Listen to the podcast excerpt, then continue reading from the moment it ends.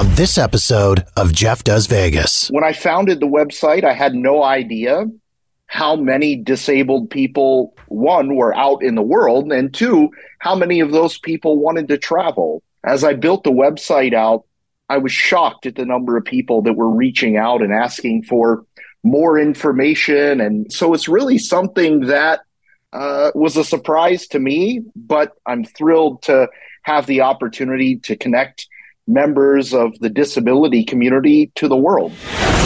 Las Vegas. It's more than just a city. It's a feeling. It's that feeling of excitement when you spot the lights of the strip out the airplane window. It's that feeling of awe as you stroll down the boulevard, taking in the sights and sounds. And it's that feeling of satisfaction knowing that you're in the greatest city in the world. Over 42 million people from around the world share that feeling every year. And I'm one of them. Taking you to the world famous Vegas Strip and beyond, my name is Jeff, and this is Jeff Does Vegas. Hey there, and welcome to episode number 139 of Jeff Does Vegas. Before we get into this episode of the podcast, I just want to thank everyone for checking out the last episode of the show, another world famous Jeff Does Vegas trip report featuring reviews of mine and my wife's latest trip to Vegas, including our stay at the Paris Hotel, our meals at Yellowtail and the Bellagio and the steakhouse at Circus Circus, our visit to the Mob Museum, and much more. If you haven't listened as of yet, jump into the archives at jeffdoesvegas.com or search out episode number 138, the December Trip Report. It's on Apple Podcasts, Spotify, or wherever you get your podcasts. Did you know that just under 2% of the world's population uses a wheelchair? And nearly 20% have a disability that limits one or more activities of daily living? If you were to apply that math to Las Vegas, that would mean roughly 840,000 wheelchair users and almost 8.5 million people with different levels of accessibility requirements travel to Vegas every single year. I'm active in numerous Las Vegas related Facebook groups, and I often see questions posed by people who are apprehensive about visiting the city due to their perception that Vegas isn't very wheelchair friendly. I wanted to be able to break that perception, so I reached out to an expert on the subject of accessible travel. John Morris is the founder and creator of wheelchairtravel.org, a website where he shares his own personal experiences of traveling as a wheelchair user. And like me, John is also a frequent Vegas visitor. We discussed accessible hotels in Las Vegas, the challenges of navigating the Vegas Strip in a wheelchair, and the best and most accessible ways to get around the city. We also went in depth on the subject of air travel as a wheelchair user. Please enjoy my conversation with John Morris.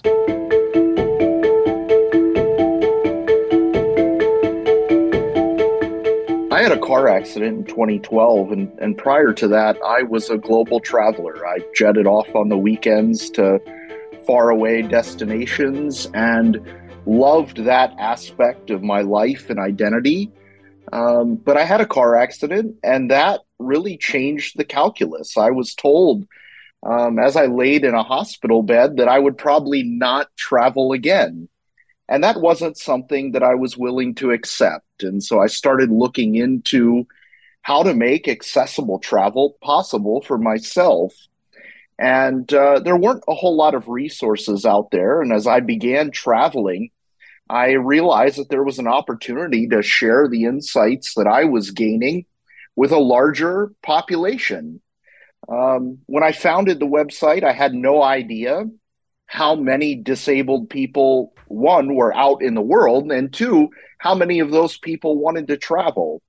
Um, the CDC here in the United States says that uh, up to 25% of Americans have one or more disabilities. And as I built the website out, I was shocked at the number of people that were reaching out and asking for more information and information on uh, destinations that I hadn't covered yet. Um, and so it's really something that uh, was a surprise to me, um, but I'm thrilled about it. I'm thrilled to have the opportunity to connect members of the disability community to the world. It's incredible when you can take something like that that that as you say seems so so tragic and so negative and turn around and and spin it into a positive not just for yourself but for other people as well. Uh, it has been a blessing. Um, that's really, I think, the best way to describe it. Um, I'm thrilled with the opportunity to travel um, as frequently as I do. Um, but I'm also excited when uh, my readers write to me and say, Hey, I used your information to explore this new destination, or even better, I've been to a place that you haven't been to, and I'd like to share some insights from my own trip.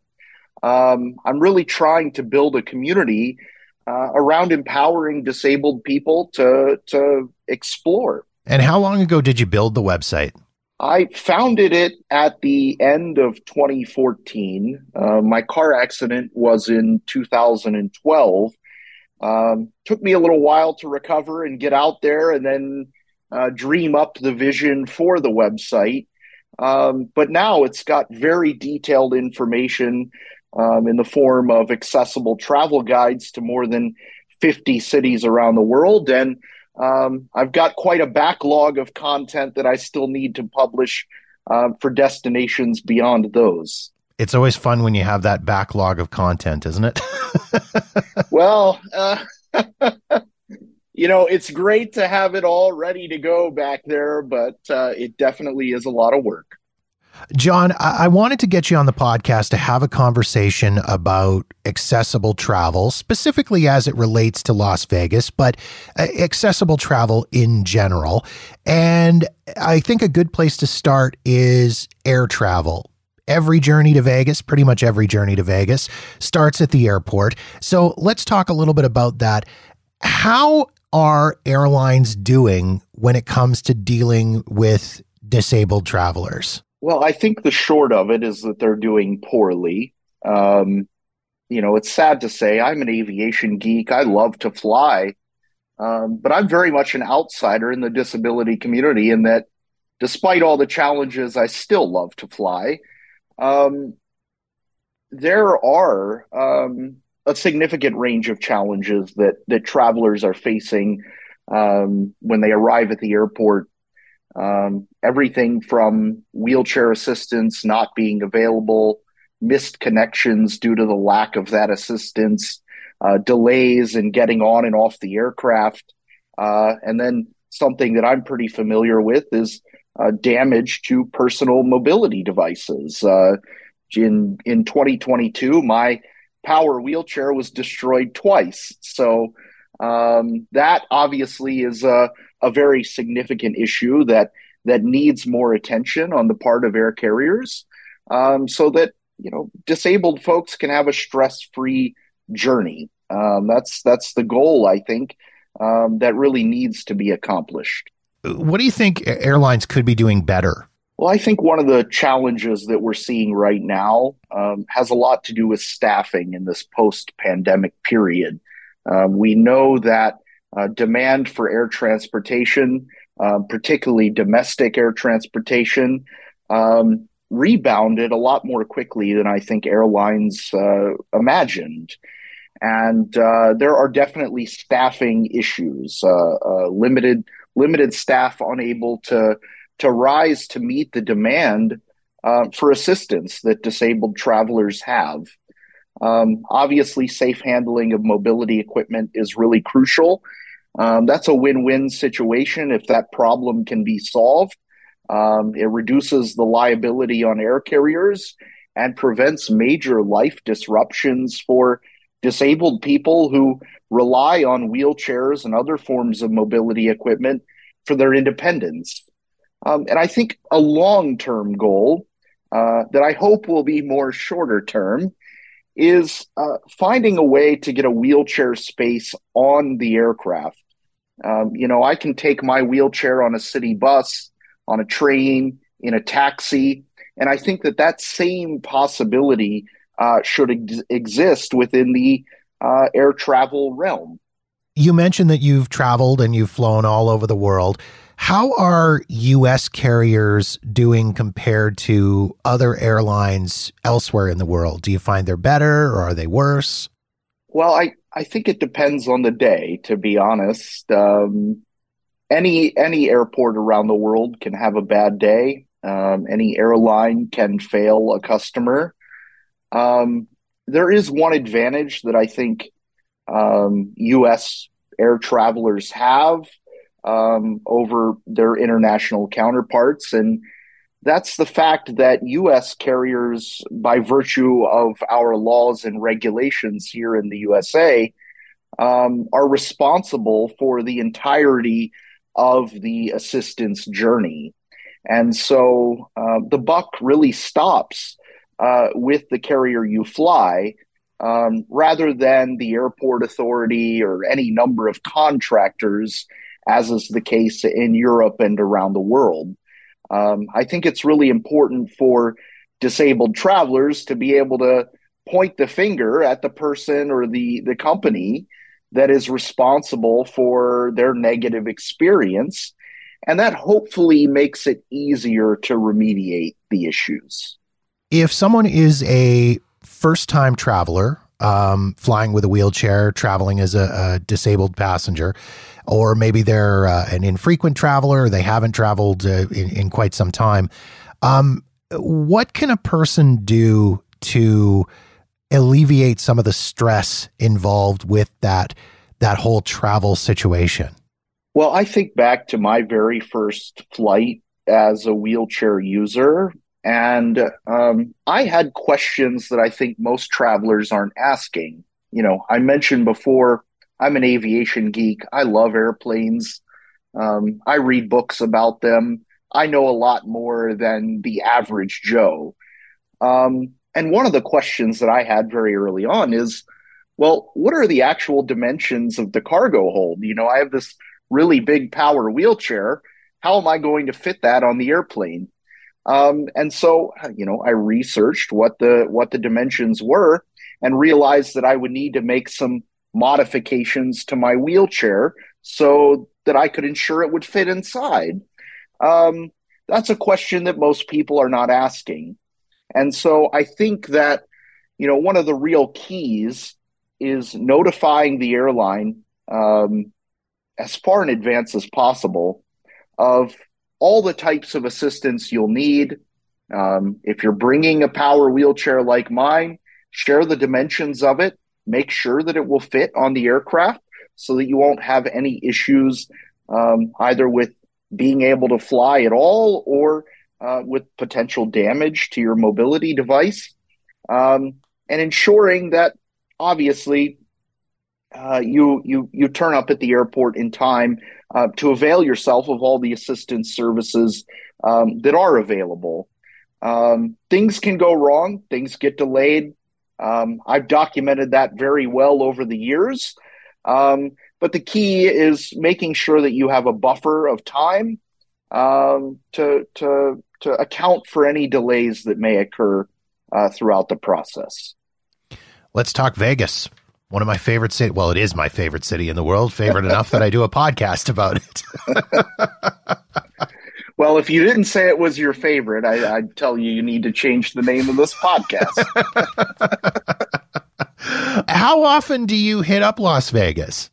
Uh, three to four times a year, uh, sometimes more. Uh, I remember during the pandemic time, uh, I stayed there a couple times for a month at a time, or, or nearly a month anyway, um, using up as many comps as I could and uh, enjoying, um, yeah, the, the Vegas sans crowds. It was wonderful. Basically, having the place to yourself. exactly. Um, tell me about your first trip to Las Vegas. I, I, always love to hear about people's first trips and see exactly what it was that that made them fall in love with the city. Well, I should preface this with the fact that my family, when I was a kid, went every year to Vegas.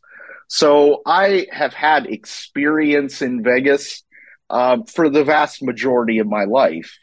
Um, my first trip as as an adult actually occurred after my car accident. Um, I was uh, already on the West Coast for a college football game and decided to stop by Vegas uh, after the fact. I stayed at the Cosmopolitan, uh, absolutely loved it. Um, need to give it a second look now that it's part of MGM.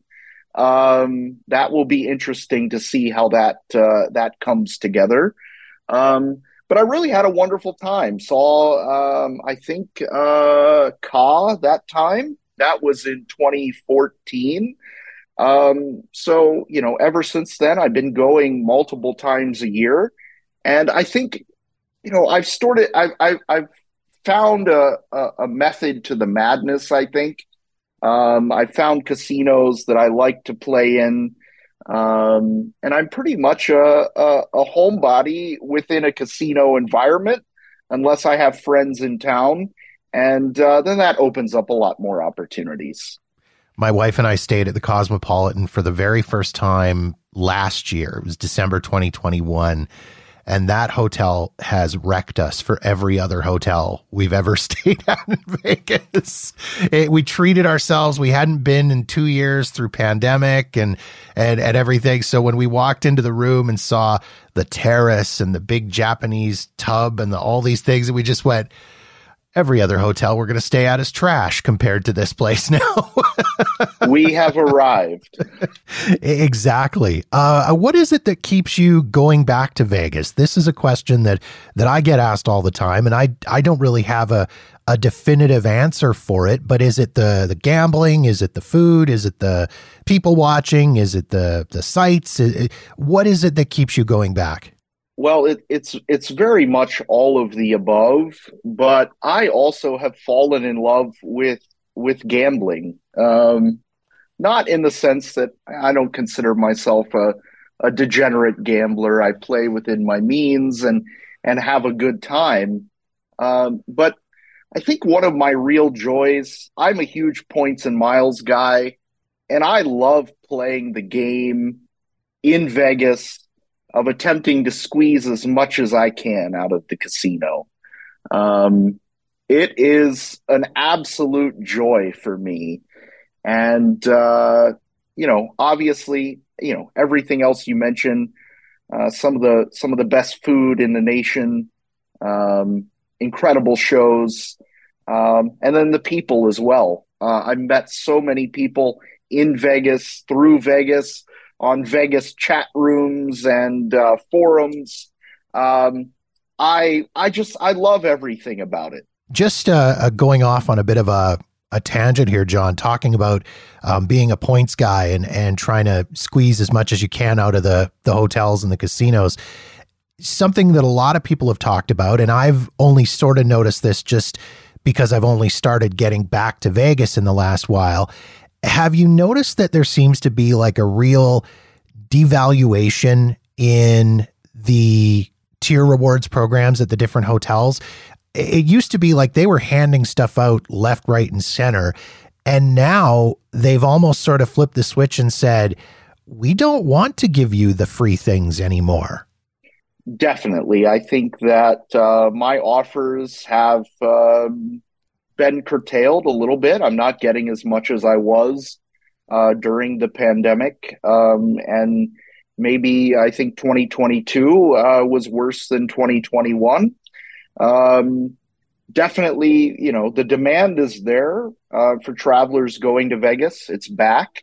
And so I totally understand why um, uh, casino marketing departments are are tightening things up a little bit. They don't have to be as generous as they were. After the break, John and I take a deep dive into Las Vegas as an accessible city, specifically hotels and casinos, transportation, attractions, and more.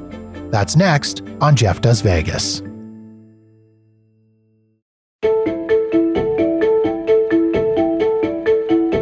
Let's talk about Las Vegas and accessibility. I know in reading your blog, you have said that you think Las Vegas is a, a great city for wheelchair users and is relatively accessible and is doing a pretty good job of making itself accessible to people with mobility issues. From what I've seen in various Facebook groups that I'm a part of, some people have a little bit of apprehension about traveling to Las Vegas if they've got mobility issues. The city perhaps has this perception of not being all that wheelchair friendly or all that accessible. Let's start with public transportation. I know that this is something a lot of people rely on when they go to Las Vegas in order to make their way around the city. How is Vegas doing when it comes to things like transit, cabs, rideshare, any sort of public transport? Well, I think public transport itself, the city bus, is fine enough. Um, there are certain times, obviously, I'd like to see greater frequency um, because you know the, the the number of options that are available um, to disabled travelers, particularly those of us who use these really heavy power wheelchairs that can't be tossed in the the trunk of a, a, a standard taxi cab. Um, uh, frequency is really important. Um, and so uh, I think that maybe is one of the challenges um, that, that I see in the system. Um, obviously, things like rideshare, Uber, and Lyft uh, don't have an accessible option in Las Vegas. Um, that's something that I definitely like to see the the city and local government work on. Um, other cities have done it. Uh, L.A., San Francisco, my home city here of Boston has wheelchair accessible Uber and Lyfts that are actually pretty reliable.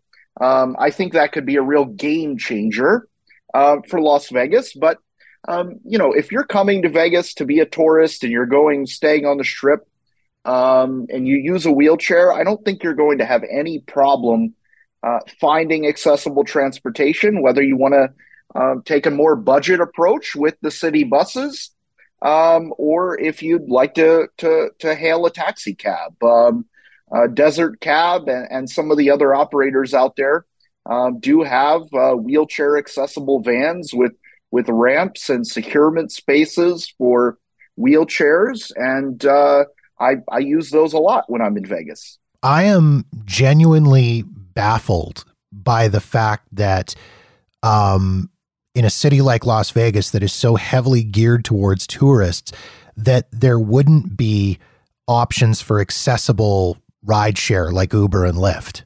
Well, I think, you know, generally what it comes down to is um, a lack of action on the part of local governments. Uh, um, the cities that do have uh, Uber and Lyft uh, that, that, with the the wheelchair accessible option. Um, their their local governments, city uh, city governments have um, really mandated that in, into force, and so um, I'd love to see um, a little bit of uh, more of a, a, bold approach on the part of uh, the mayor and uh, city city council members there. Um, but you know, at this point, it, it doesn't exist. So um, have to rely on on an alternative mode of transportation. It just seems to me like they are missing out on a huge segment of the population that travels to Las Vegas. Ab- absolutely, I think um, you know. I think I think one of the one of the conversations that I have a lot around accessibility is people say, well.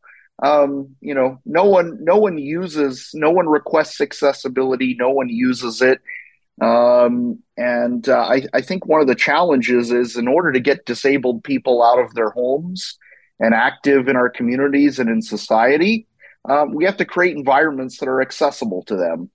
Um, so you you really do have to put the cart uh, before the horse. We've got to we've got to get uh, the wheelchair taxi uh, before we can get the passenger to ride in it. I was going to say it's almost kind of like a, a chicken and egg situation, and that you've got to have You've got to have one before you have the other in order to make it work. Definitely.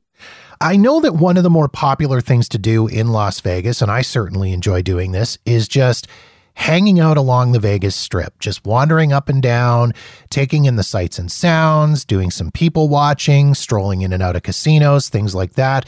But to the casual observer, based on the pedestrian overpasses and the lack of street level pedestrian crossings, it seems like that might not be the easiest thing to do for somebody who is in a wheelchair or has mobility issues. How easy or difficult is it to get around in that manner? Well, the goal, I think, is to ensure that every elevator is functioning. Um, and there's not been a, a, trip to Vegas that I've ever had where I didn't encounter at least one elevator that that was broken. And you know, given the network of these pedestrian overpasses, um, having one elevator out can cause a diversion that really may take you a mile through another casino or uh, around an entire block. Um, and so that's obviously a real challenge, um, especially for someone like me who has uh, limited battery capacity in his wheelchair. Um, I can have all the personal energy in the world, but um, when my battery runs out in the wheelchair, I'm stuck. So um, that is the greatest concern: is the upkeep um, of the elevators to those those um, elevated uh, crosswalks, um, and the long distances. Uh, you know, even when everything is is working out, um, when you you know all of the elevators are functioning, um, no other issues uh, to encounter.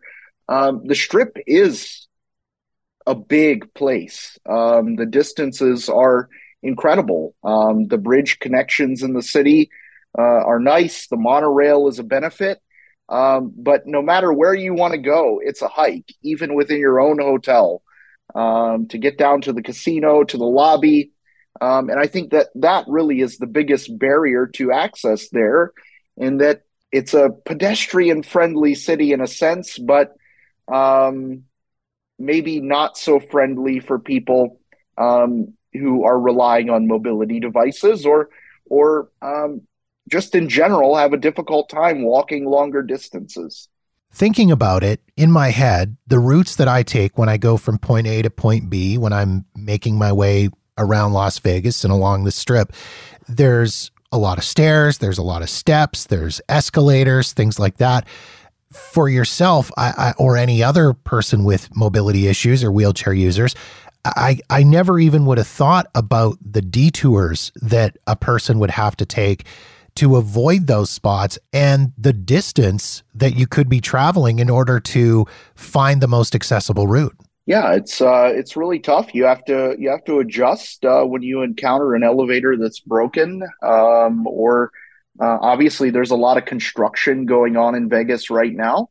Um, that's something that that folks have to contend with as well.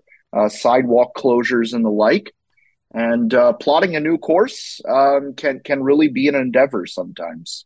Tell me about the accessibility as it pertains to hotels and casinos in Las Vegas. I know you mentioned that you're a bit of a homebody when it comes to your hotel and your your home casino uh, when you travel to Vegas. Are they doing all right? Are there any hotels or casinos that are better than others? Well, I think I, would probably separate out the casino experience itself from the actual hotel accommodation side of things. Um, but there are definitely some hotels that are that are doing really well on access. Some that could be doing better. Um, a couple of my favorite places to stay are are fairly good on accessibility. I I love the Wynn and Encore um, uh, uh, property. I also love Caesar's Palace, and uh, uh, interestingly enough, uh, on the other end of the strip, I love the Delano. Um, that's a that's a great all suite hotel that um, I think uh, provides uh, some outsized value to guests that that they might not expect. Um, but there are a lot of things that go into uh, the accessibility of a hotel room. Everything from um, you know grab bars, a, a seat in the shower um, space to maneuver a wheelchair. Um, but something that I hear about actually very frequently um, is uh, bed height. Uh, there is a, a, definite movement across the hospitality um, world to increase the height of beds. And uh, and many wheelchair users uh, really need a lower height bed. And uh, so one of the hotels that I really recommend to folks is Harrah's. Um, they have the lowest uh, bed height um, in their accessible rooms in the entirety of the Vegas Strip, and uh, everything else uh, in the room, accessibility wise, is is pretty up to par as well.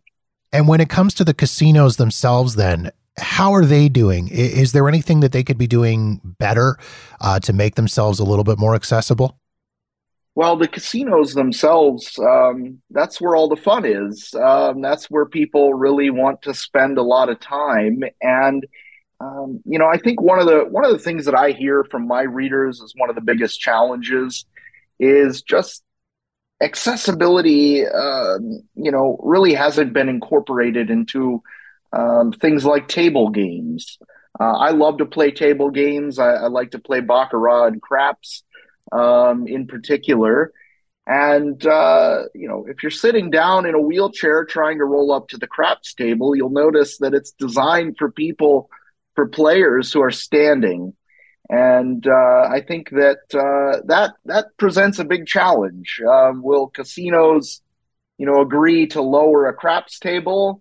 Um, probably not, though. You know, it might, you know, be a good idea to look into to offering a, a height adjustable feature on one of those. Um, I think something that we've started to see um, in terms of, of making table games more accessible um, is things like stadium games, uh, where um, there are uh, individual terminals for placing bets, whether the dealers are live or not. Um, uh, games like Bubble Craps uh, present um, uh, you know, a potentially inaccessible game in a more accessible manner.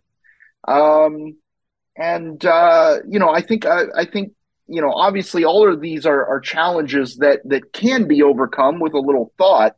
It's just a matter of um, whether or not the casinos will be bold enough to to uh, you know incorporate accessibility in, into future designs.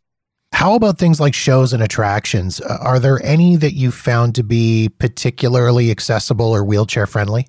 Well, um, you know, I I love when I'm in Vegas. I love going to shows, and so that's uh, that's something that I do um, pretty pretty frequently. Um, uh, I think a, a couple of uh, venues that have really stood out to me um, would be the I think it's recently been renamed the Dolby Theater at, at Park MGM, and uh, Bally's uh, has a great uh, great event space as well, or um, Horseshoe now, I guess.